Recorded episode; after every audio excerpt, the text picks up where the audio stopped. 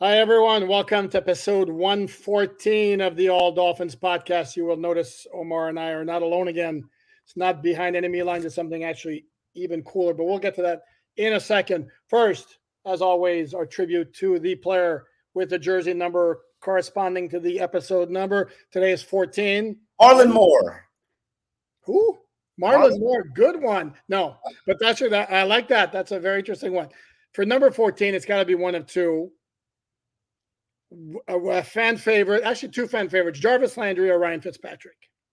And I think I'm inclined to think that for reasons that may be obvious or not so obvious, there's a certain segment of Dolphin fans who may not be totally crazy about Ryan Fitzpatrick, even though he could not have been cooler. So yes. I will give the nod to Jarvis Landry, who was an absolute baller in terms of heart.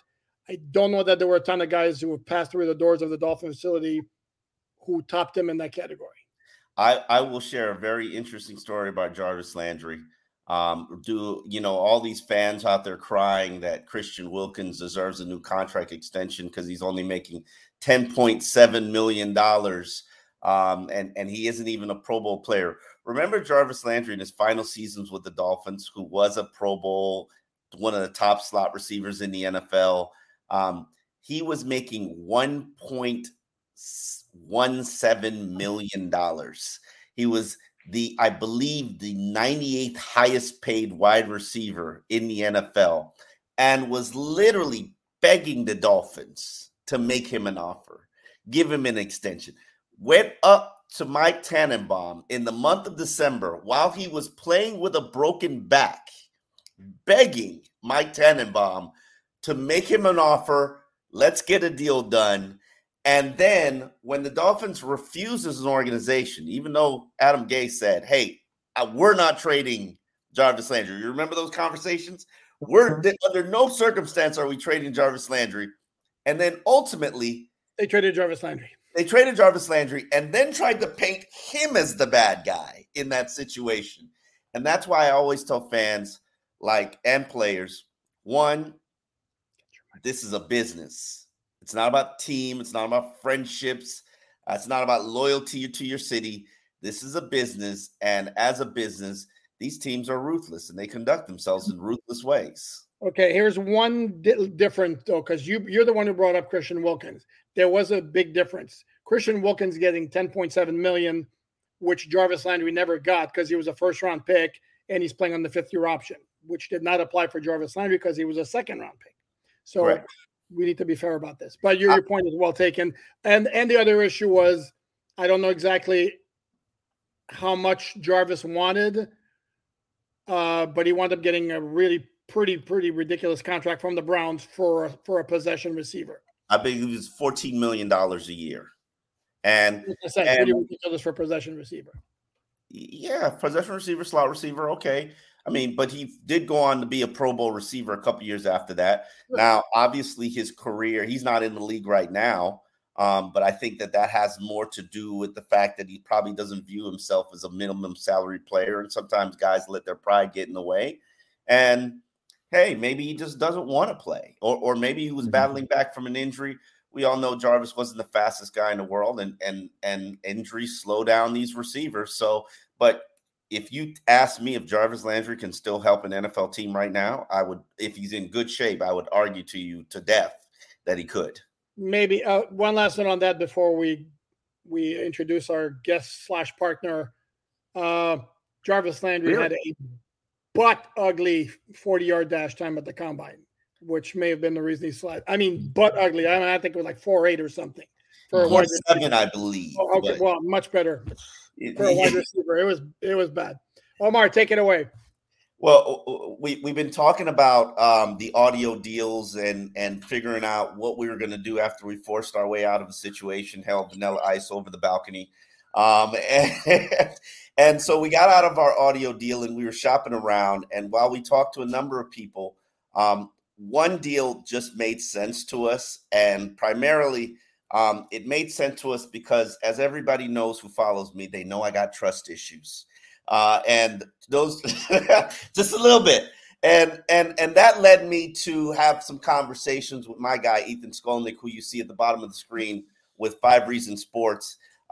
Ethan and I were colleagues for many, many years. When I was got my first job as a intern reporter, sports reporter with the Palm Beach Post, Ethan was there. He was a guy that I looked up to, one of the guys that I absolutely loved and adored his writing style.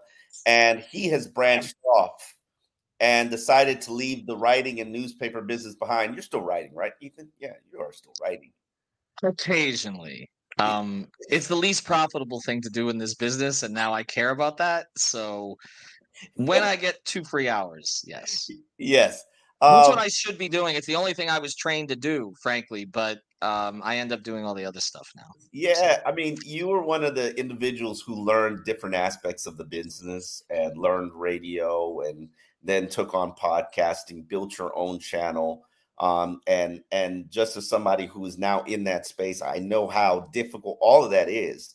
And that's why I have a great deal of admiration for what you built with Five Reasons Sports. And that's why we are announcing that All Dolphins Podcast is now officially joining Five Reasons Sports in a partnership.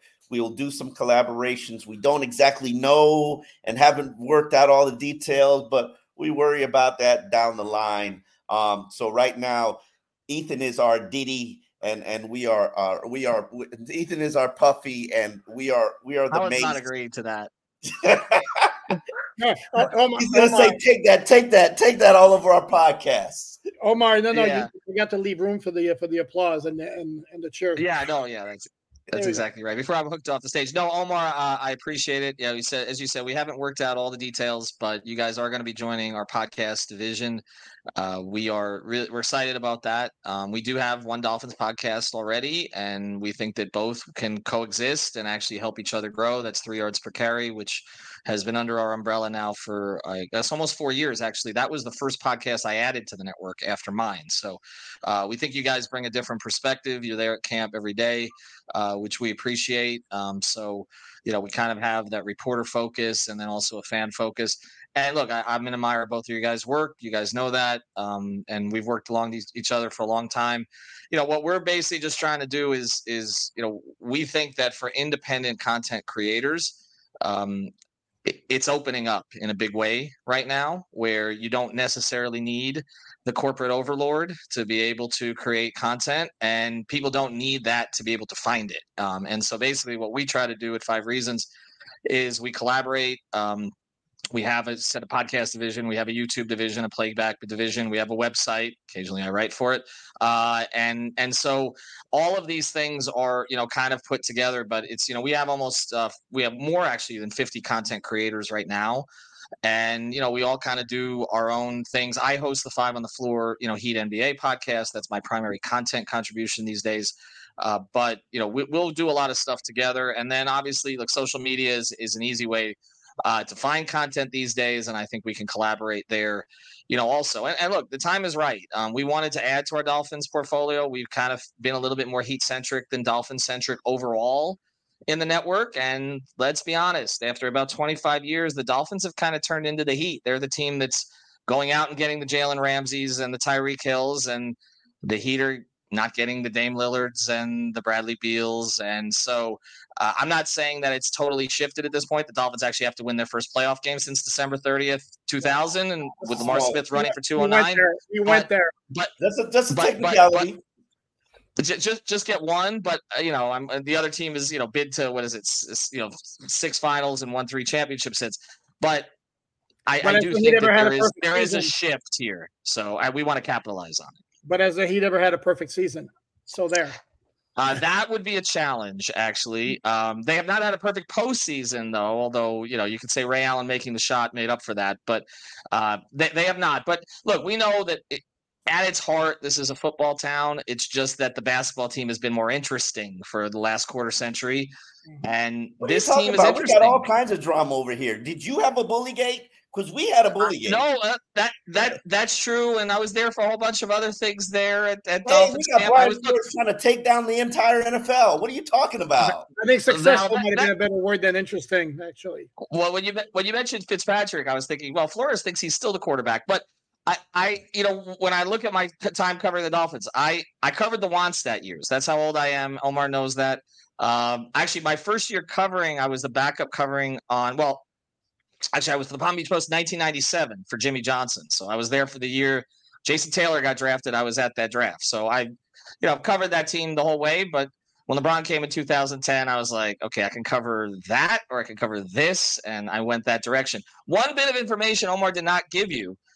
Not only did we work together, but the formation of his Twitter account was actually done right in front of me. We had our 2009, we were trained on Twitter together. We were forced to start on Twitter together. Forced. And I think we both were like, what the hell is this? Why are we doing this thing? And since you passed me in followers, so it's shit happens. But I have two accounts. If you combine them, I have more. But I'm not like I'm keeping track or anything. Anyway, no, it doesn't sound like it.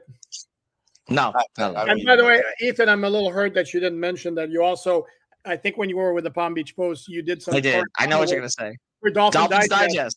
I did. I turned in my weekly reports to Dolphins Digest. I also did the Pro Sports Exchange thing. I did anything I could do to make an extra $30. But yes, I will say Andy Cohen did pay on time. And so I always appreciated that. That's because in this business, as you guys know, that does not always happen. So it's gonna be good. We're gonna have some fun with it. And like I said, there's a big runway here to be able to find content. And we're hoping at Five Reasons that honestly a lot more content comes under our umbrella as, the traditional outlets shrink their resources, which is something that's been going on over the past decade. Omar, so, don't you think that Chris, who does good work, needs to change though the name of his podcast? Because it's not 3 yards per carry anymore. Dolphins right now, it's 5 yards per carry at least. All right. Well, that was in tribute to Daniel Thomas, I believe. Actually, wow. I think, and then because I always give Alfredo a hard time about that. One of the hosts, the only one who lives here, he loved Kalen Balazs in the draft. I mean, we all have our guy, right? And I don't think if you doubled Kalen Balazs' yards per carry, you would get to 3 actually during his time with the Dolphins. But you're right, 3 yards per carry does not fit anymore. Now, again, when the rookie's playing, it's 12 yards per carry. So I'll suggest it to Chris and CK and Simon. Those are the hosts of 3 yards. And Simon typically is overseas. He's actually in America right now, which they should have thrown him a parade. And he'll be back in Germany covering for us on Sunday. So he's done that now and headed back to Germany, headed back to Europe. He's tight with Aaron Rodgers, so I think he planned this trip a long time ago to go cover that Jet game. I don't ask how he's tight. He's tight with Aaron Rodgers and Nick Saban. I don't understand it, but that's an interesting combo. Well, and he says bullocks a lot and things like that. Various British words I don't understand, but yeah, he came to that game, and so he had to sit through that Giants-Jets game in which Aaron Rodgers did not play, as we know. So, So let's get into this team, this year's team. Me and Alan, we both talked about it. We've covered a lot of clunkers, a lot of bad Dolphins teams, a lot of dysfunction. Why? Give me one reason from your standpoint why this is different. Coach. I just think that they have not had someone with conviction about what he's trying to do who could then express it to the players in a way that this guy can. And I think when you go all the way back, like I give Chris Greer credit for going out, fortifying the roster in certain areas. There are certain areas I think that still need to be upgraded. I had them at 11-6 before the season, so I thought they were going to be good. I did not expect that of their top 10 most important players, that 5 or 6 of them would be in and out of the lineup to start the year. When you talk about Armstead and Ramsey and Connor Williams and going down, then, A-Chain gets off to the start he does, and then that happens. But I thought if Tua could stay healthy, that was the key, and they could win 11 because I don't trust the Mike White backup quarterback situation. So, essentially, to me, though, it comes down to the coach. He communicates in a different way. And what's refreshing for me, because as you guys know, I'm not around there much. I come maybe once a week, and then I go to the home games. But it is that this organization was so scared for 25 years to say anything about anything. Okay. It was every coach they had it sort of started with Saban, and then it got sort of worse and worse, and just paranoid coaches, Joe Philbin picking up trash, Adam Gase became paranoid, was blaming everybody else but himself by the end of it. Flores, paranoid to the hilt. This guy is not like, he's just is who he is. And I think that there's a relatability there. And I've made the comparison. He's different in personality because he's a lot more fun, but the friendship with him and Eric Spoelstra does not surprise me. I've covered Eric since he was in the video room when I was 23 and he was 26. I've known Eric a long time, and I've seen him grow into this role. And kind of at first, it always seemed like Eric was kind of trying to wear Pat Riley's suit, and then he became his own man under Pat. But there's an ability to make fun of themselves, to be self-deprecating. McDaniel's funnier about it, but Spo never blames individuals publicly. He will talk about the collective negatively, but he will personally praise. There's certain relatable things there that I think he and McDaniel share. But then beyond that, and this is why when I asked Spo about McDaniel, the first time was in the Bahamas last year for Heat training camp, and Spo's eyes lit up. Like he wanted to talk about him forever. He's like, man, that guy is brilliant. He's like, that was the best day. We brought our staff. We sat there for 2 hours. He says, they kept asking us how we do things. I didn't care about how we do things. We were like, how do you do this? And I just think that connection, is because there's an innovation there with both of them. They look at the game differently. Like Spo, okay, you're not pace and space and all those kind of things that he introduced, and we're going to play positionless and all that. That was crazy shit at the time, frankly. Like that, Don Nelson had done some of that. But really a lot of the stuff that Spo did, the way he utilized LeBron as a four, other things like that, totally out of the box. And that's McDaniel. Like Spo's gone to 2 games, and he told me he sat there just watching the pre-snap motion. Like, what the hell is it? Because as Mike said, when I asked him the question, he's like, when he went to the Heat games, he was, he's watching the ball, right? Which is not what he does when he's coaching football, but he watches the ball in basketball. And Spo said he was doing the same thing when he was watching, but still he's just like, then he's also watching Tyreek's running this way and Raheem's running this way. And so I think that there's a willingness to innovate, to not be scared of what you say, not be scared of what you do.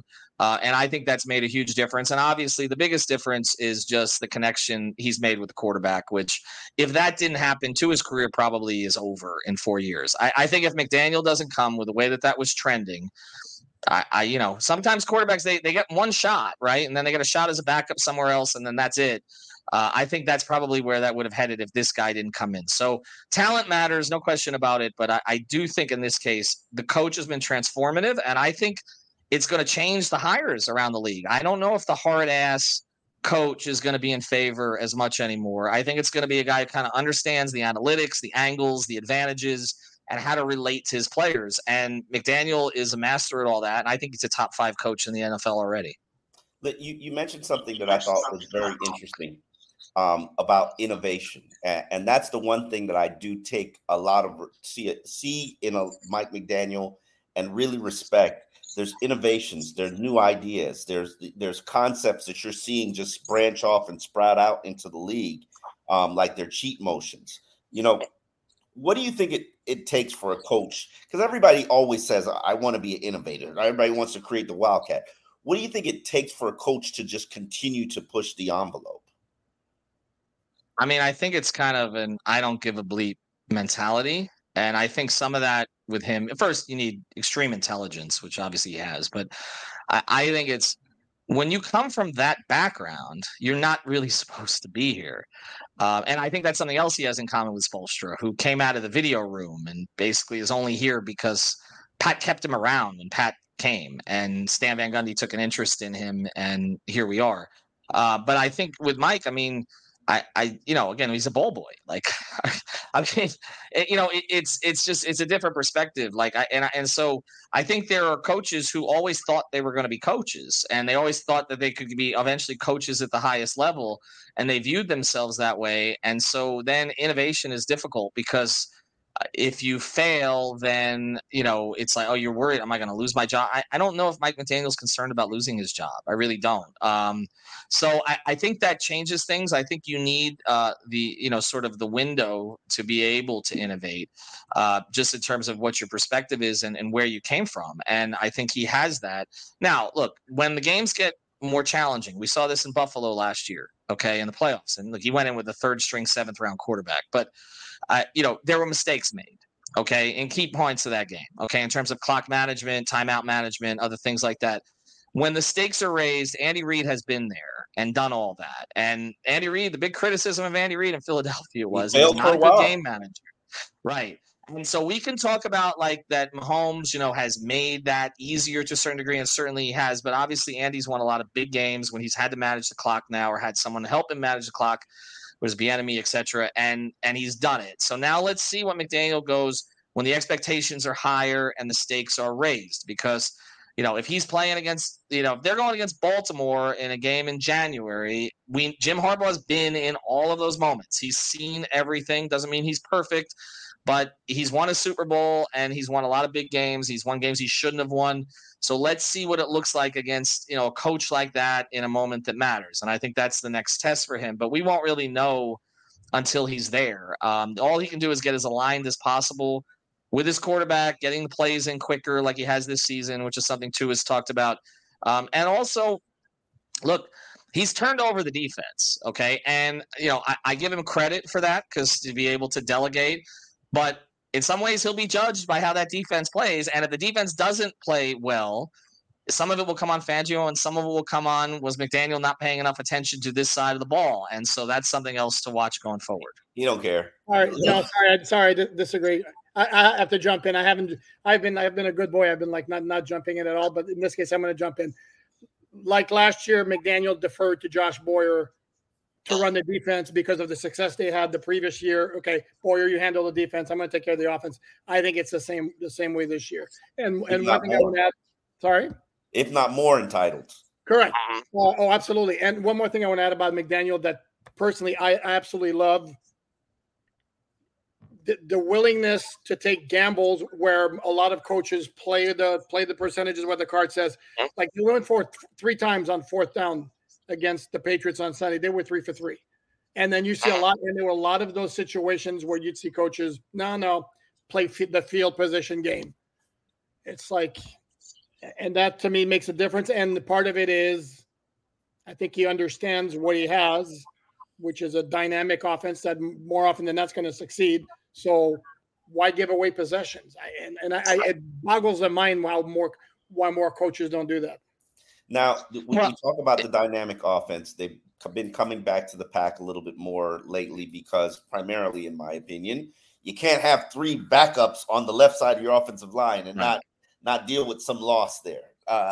And I think it speeds up Tua's clock a little bit, changes how you're able to run. But that's me. Do you think that offensively, especially now they're facing one of the top four defenses in the Kansas City Chiefs, that they will be coming back to the pack a little bit more? Or has that 70 points they scored against Denver skewed their averages?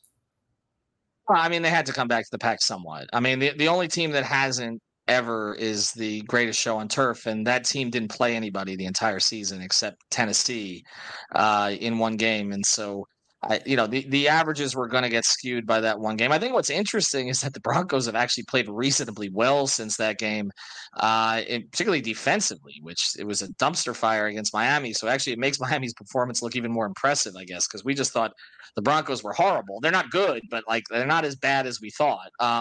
So I think that's part of it. But I think that, look, offensively, the line obviously matters. I mean, you know, they were getting – I mean, Kendall Lamb's been a revelation, really, in a lot of different ways, and I don't think that anybody could have anticipated he would play this well. I thought Armstead going out was a killer for them, even though I think we all expected it at some point.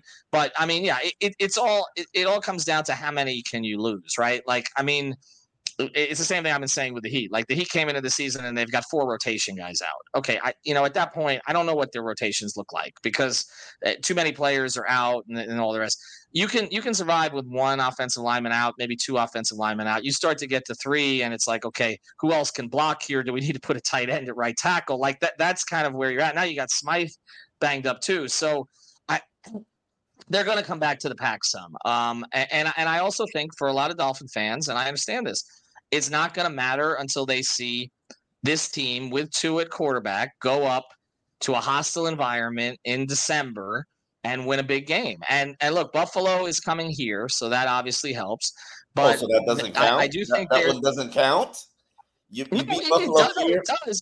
It does, but I think people want to see them go up and get one of those road wins too. And we saw last year that the season – we could talk about what happened against Green Bay and the concussions and all that, obviously. But look, the San Francisco game fell apart on them. The Buffalo game fell apart on them, and they need to show it. And because there's some of this stuff too, where it comes back also to Dolphin fan memories that predate this particular team. That's the Dolphin moment that they're waiting for. Yes. Right. There's this defeatist thing of what's going to happen, whether it was Tannehill in those last couple games or going back to my era and 2002 and Chris Carter dropping the pass in the end zone and then Alendo Moore kicking the ball out of bounds in New England and throwing three straight times to Chambers against T-Buck and all the things that happened so that they missed the playoffs with what was, in my view, the most talented team.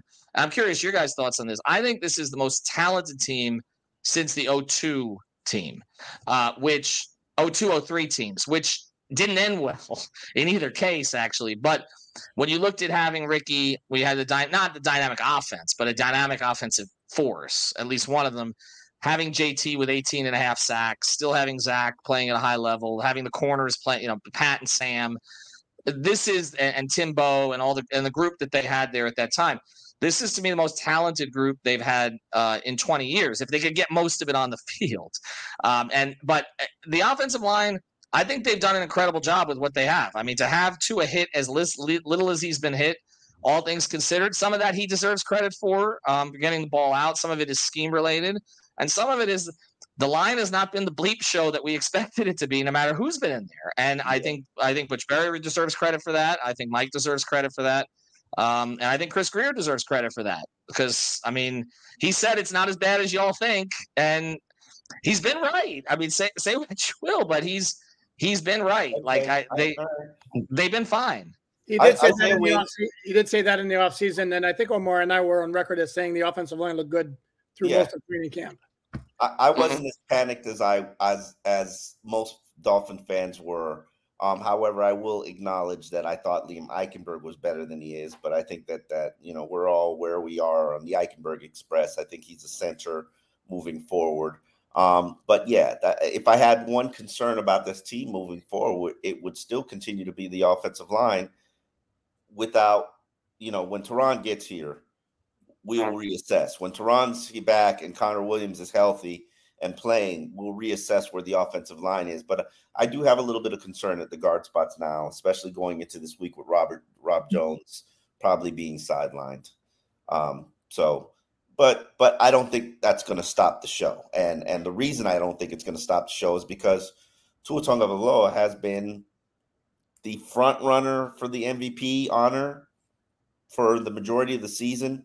I personally believe I've always said he was destined for greatness, and it would be this year, 2023. And I always reasoned it for he's seen every defense that anybody could throw at him by this point in his career. Now, I didn't expect him to have this array of weaponry and one of the best rushing attacks in the NFL, but the game has slowed down for him. And I forget who it was. I was watching a Twitter breakdown, and he was talking about Tua looking off a linebacker until he moving a linebacker with his eyes and then throwing where that guy was. And I think that that's an underappreciated, undervalued, and seldomly mentioned skill that he has, where he has such eye command. He's like Mark Jackson out there. He doesn't need to look at the field when he's throwing the ball because he primarily throws the spots. And when you talk to defenders about him, they're like, man, that what he did on these particular plays is amazing because he literally moves guys where he wants them so that he can throw where he wants to throw. And where do you feel Tua is now in his career? Is he officially an NFL elite quarterback? Yes, I do think so. Although I'll add the caveat that we'll make a better decision in December and January. But I feel like for right now where he's at, You got to tip the cap on that, huh? Yo. Well, no, I mean, I know how he feels, and I think he's right. I mean, I think look, that's where it matters ultimately. Like that's where it matters. Like you put yourself in a position for it to matter, but that's where it matters. And but what I give him credit for is he has mastered what they've put in front of him. And again, I give McDaniel a ton of credit for this too, but they've created an offense that fits his skill set. And I'm not going to take points away from him because he's got elite receivers, because great quarterbacks have typically had great receivers, at least one. Okay. Now there are some quarterbacks in their prime who could make anybody look pretty decent. Brady, with the exception of the Moss year, had pretty pedestrian receivers. Deion Branch was pretty good. They had a few who were pretty good, but they did not have a ton of Pro Bowl type, prototype receivers. He made them in a lot of different ways. Montana had Jerry Rice. He did not make Jerry Rice, okay? John Taylor would have been an elite number 2 receiver on pretty much any team, and actually probably could have been a number 1 receiver on a lot of teams when you look back at that. And Danny, as great as Danny was, and we can talk about Duper and Clayton were not highly drafted and all that, they had elite speed. They were pretty much the closest thing you could find to what the Heat had. The Dolphins did not. Yes, I got to do a podcast after this. But I'm just saying, like, you know, he didn't make them, okay? He helped, certainly, but they were pretty damn good in their own right. So elite quarterbacks have had. Now, sometimes when you take away elite quarterbacks receivers, then you kind of see where they're at. We've seen that with Mahomes. Mahomes obviously won a Super Bowl without Tyreek Hill. Would he be better with Tyreek Hill? Yes, okay? Is the current bleep show he's got at receiver possibly going to hold them back? It might, okay, because I thought they lost the first game of the year because of their receiver play. So, yeah. Thank you. You know, you need to have at the very least, you know, competence at that position. But other really good quarterbacks have had really good skill position players. Kurt Warner that year was throwing to Torrey Holt, Isaac Bruce, Marshall Faulk out of the backfield, and I believe Ricky Prohl was their third guy, like, as a receiver. That ain't bad, okay? He also had Orlando Pace playing left tackle. So this idea that we're not going to give Tua any pass for having to play with, Mac Hollins as his number 1 or whatever in that first year, but now all of a sudden we're going to take everything away from him because he's got Tyreek Hill. No, it's somewhere in the middle. He's been given elite skill players, and he's helping to maximize those players, as is the coach. And that's what you want to do. And so, look, he doesn't have elite running backs, although the rookie may turn out to be. We'll see. But they're maximizing there also. And I think some of the things Omar's talking about, the overlooked stuff with him, you know, again, the looking off guys and just his resilience. That's the number one thing to me right now. That is the trait that a lot of great quarterbacks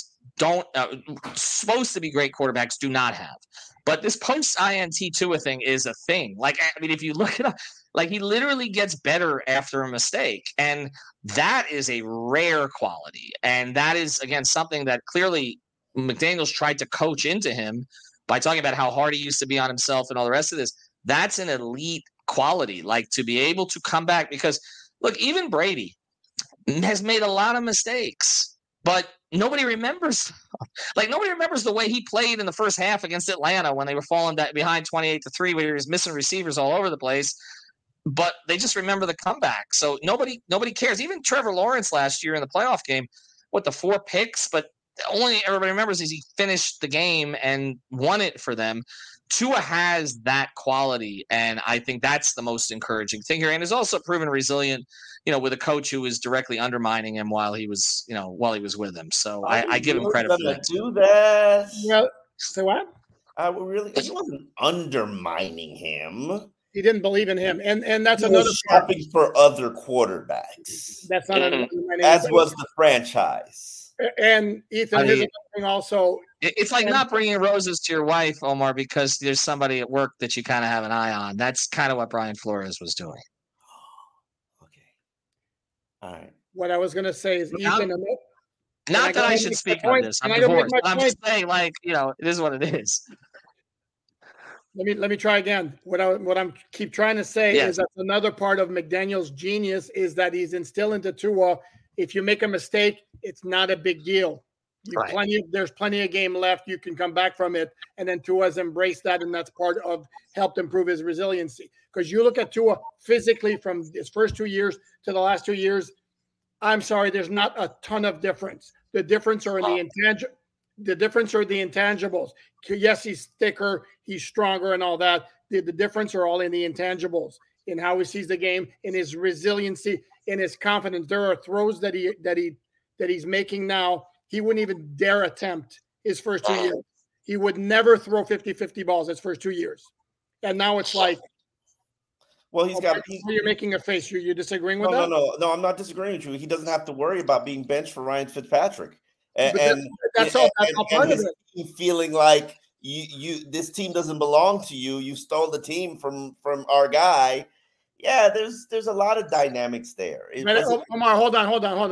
Let's have to be fair about this and be accurate. He got benched against Denver as a rookie because the offensive line was, and Ethan, you may have heard this as a favorite Omar saying, was booty cheeks and beyond, and they couldn't protect.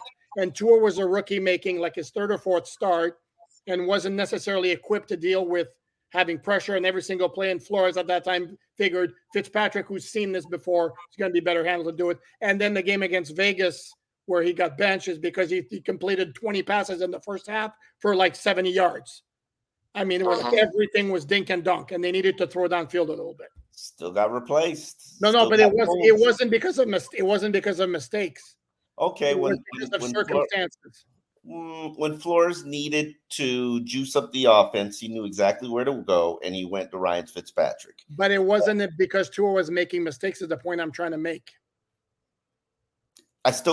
Whether you got pulled because of the circumstances or because he just liked the other guy, it doesn't matter. You got pulled, and that fear filled the back of his mind. And obviously, it was just a bad relationship, and we know Brian Flores primarily got fired because of his poor people skills, and one of the people he was poor to was Tua Tagovailoa. So, let's water it under the bridge. However, I'm not, and for people who don't realize this, I am not even a Brian Flores fan, but I hate this perception that he was a bad coach, and he was not a bad coach here. He led. No, I don't think he was a bad coach either. I think he was a bad coach for Tua.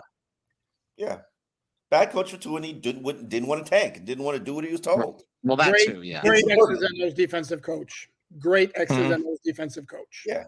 I obviously he's going to have challenges getting a second chance and challenges building staff because of his lackluster people skills. But I don't like this whole every coach that leaves here is a horrible coach, and that's not the reality of the situation. Stan Van Gundy, when he left the Heat, was not a horrible coach. Whoa. He it was just the circumstances. He wasn't meant to coach that particular team. Now, yeah, because Shaq didn't listen to anything he said. That's basically what happened. And, right. I mean, if we're gonna go back into that history, I mean that kind of stuff. Yeah, it does happen. Somebody like Shaquille O'Neal does not respect you. And Pat Riley is sitting in his office doing nothing. Why don't we just have that guy coach us? That's kind of how that went down. But yes, I think Flores is going to get another job, by the way. I do. I think we've seen guys – I understand the ownership issue. I understand it, and I understand fighting the system. There's been guys who've gotten jobs that I never thought would get jobs. I think he's got a better chance to get jobs than some of them have. So I don't know about that unless the Minnesota Vikings all of a sudden becomes a top five defense. One, I think defensive coordinators are not in vogue anymore. Two, he's already proven he's insubordinate to ownership and doesn't know how to fall in line. Three, he's trying to challenge the entire NFL system, which is a racist system, and basically shining a spotlight on where they hide all the bodies and the dead roaches, and the rats and roaches. But he got the job he got. And so, which again, some people didn't think he was going to get that job. See, I think how it may happen is head coach gets fired and he gets appointed as an interim, and then takes over a team, and then we kind of see what's happened with Todd Bowles, where you kind of get – and Bowles was different circumstances, obviously, but I'm just saying, very different circumstances. No, I know, but I'm just saying sometimes you're in a position to be an interim coach because you're the guy who's there. Look, the Colts hired Jeff Saturday last year. They're a big stranger coaching hire. Well, but Ethan, here's the other point, though, because you made the point of Mike McDaniel being the new wave type of coach because of how well he relates to players. Well, Brian Flores is kind of the antithesis of that. They are the opposite. Polar opposites. Yes. And while the players liked and respected Brian Flores, except for, you know, Tua, who probably still hasn't said Brian Flores' name, I think this era of players, and I'm curious to hear what your take is on the NBA, because I've watched an era of players where you can't criticize this generation of athletes. You can't criticize this generation of players, and they are so entitled. I mean, right now we're living in a culture where everybody, this is we're on the second wave of the everybody gets a trophy crowd. So now, can you coach players hard in professional sports anymore? Can you be critical? I think the NBA is an interesting situation because I think a lot of it is tied to the player movement and the player empowerment movement. And then, you know, today we wake up as we're recording this and, you know, the James Harden masterclass in getting himself out of a situation, which Dame Lillard did not accomplish this, which was much to the Heat's chagrin. But somehow James Harden's not done this in four different places where he's ended up going exactly where it is he wanted to go. Now traded to the Clippers, and he's not even good anymore in my view, and he's unwatchable, and yet he still got to the place that he wanted to go to. So, you know, there's a really good piece written by my former colleague and my friend Howard Beck about the NBA and player empowerment and how the Dame thing kind of shows that it's swinging back, that an agent just can't ask to go where they want to go. I think it ties into the whole coaching thing. I think it's hard to coach someone hard in the NBA because of the guaranteed contracts and the sort of LeBron player empowerment movement, where if you coach a guy too hard, he's just not going to want to play for you and he'll ask his way out to somewhere else. And then, you know, in the NBA, like you need to get two or three of those guys, right? Like you keep searching until you get two or three of those guys and they make your whole team. Well, if those guys don't want to play for the coach and they end up asking out, then you're screwed. Okay. The NFL, I do think there's still the opportunity for more management and coaching empowerment, simply because the contracts, you know, with the exception of some quarterback contracts, are not guaranteed. And that unless that ever happens, which I don't think it is, where it spreads to more positions, then I think that there still is the ability to have control. There's more of a kind of a team culture in the NFL in that sense, that you don't step out of line as much. They don't individualize the personalities the same way they do in the NBA. Okay. NBA players are their own corporations before. I mean, look, Wemby is going to be an international corporation halfway through his rookie season. I mean, he's a very smart kid and all the rest of this, but he's playing in San Antonio. And yet still he's going to end up being, you know, it's going to be, you know, Wemby Inc. here pretty soon. And it's just, that's the way it is in the NBA. And LeBron, you know, Jordan started it to some degree, Magic and Bird before him, I guess, but, you know, it was really Jordan. But then LeBron took it to a new level because it's just like, we're going to do what we want. And I don't think that that's going to really turn back in the NBA. In the NFL, I think it can to a certain degree. I think there are some players who want to be coached hard. I mean, I go back to the NBA example. Jimmy Butler wants to be coached hard. Like there are certain players, they want that kind of culture.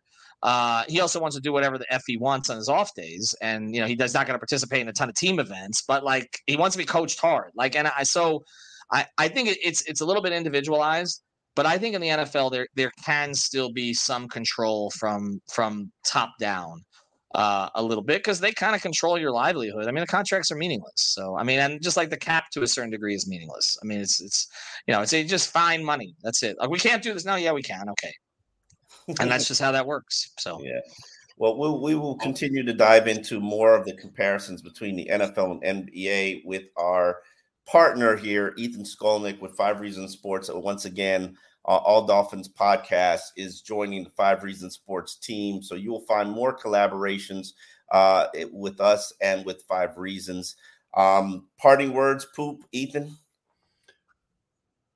You want to go first, Alan? No, I was just going to say thank you for pointing out how boring James Harden is to watch. I don't watch a ton of basketball, but every time he's on it, I have to watch him dribble for 17, 18 seconds before chucking a three-pointer while trying to draw a foul. Oh. I know. Trust me, I'm so glad I don't have to. I mean, the Heat need an injection of life right now, but like I did not want that to happen. I could not watch that. One of the most overrated stars in NBA history, actually, if you look at his performances in the playoffs, more than 25% of the time he shot 25% or worse in a playoff game. Dwayne did that like only 9 times, and he played in 3 times as many. It's not even close. So, yes, I'm very glad about that. My only parting word is this. I'm happy to have you guys. I won't force you to talk NBA a whole bunch, I promise. We actually are trying to talk more football on the network. I'll talk Showtime Lakers as much as you want. Yeah, no, exactly. No, I missed the show that was on HBO or on Max. We're just happy to have you guys, and like I said, happy to have a perspective from camp. And maybe I won't get the side eye from I'm not going to say anything when I'm there anymore, since we're actually affiliated with you guys. What is this blog? Five Reasons. What were you going to say? No, don't say it. I'll just leave it there. That's all. I'm just happy to come out and cover the team whenever I can. Be a good boy, Ethan. There you go. That's all you got to do. Be a good boy. All right. Okay. Well, we appreciate you guys for tuning in. We will have an episode later today breaking down what's happening in Germany for your Miami Dolphins as they prepare for the Kansas City Chiefs. On that note, we are out. Visit alldolphins.com for the latest news, analysis, and columns, and it's all free. You can find Omar Kelly and Alain Poupart on the All Dolphins podcast discussing South Florida's NFL team on YouTube and anywhere you find your audio podcasts. Make sure you subscribe, like, and share so you stay in the know.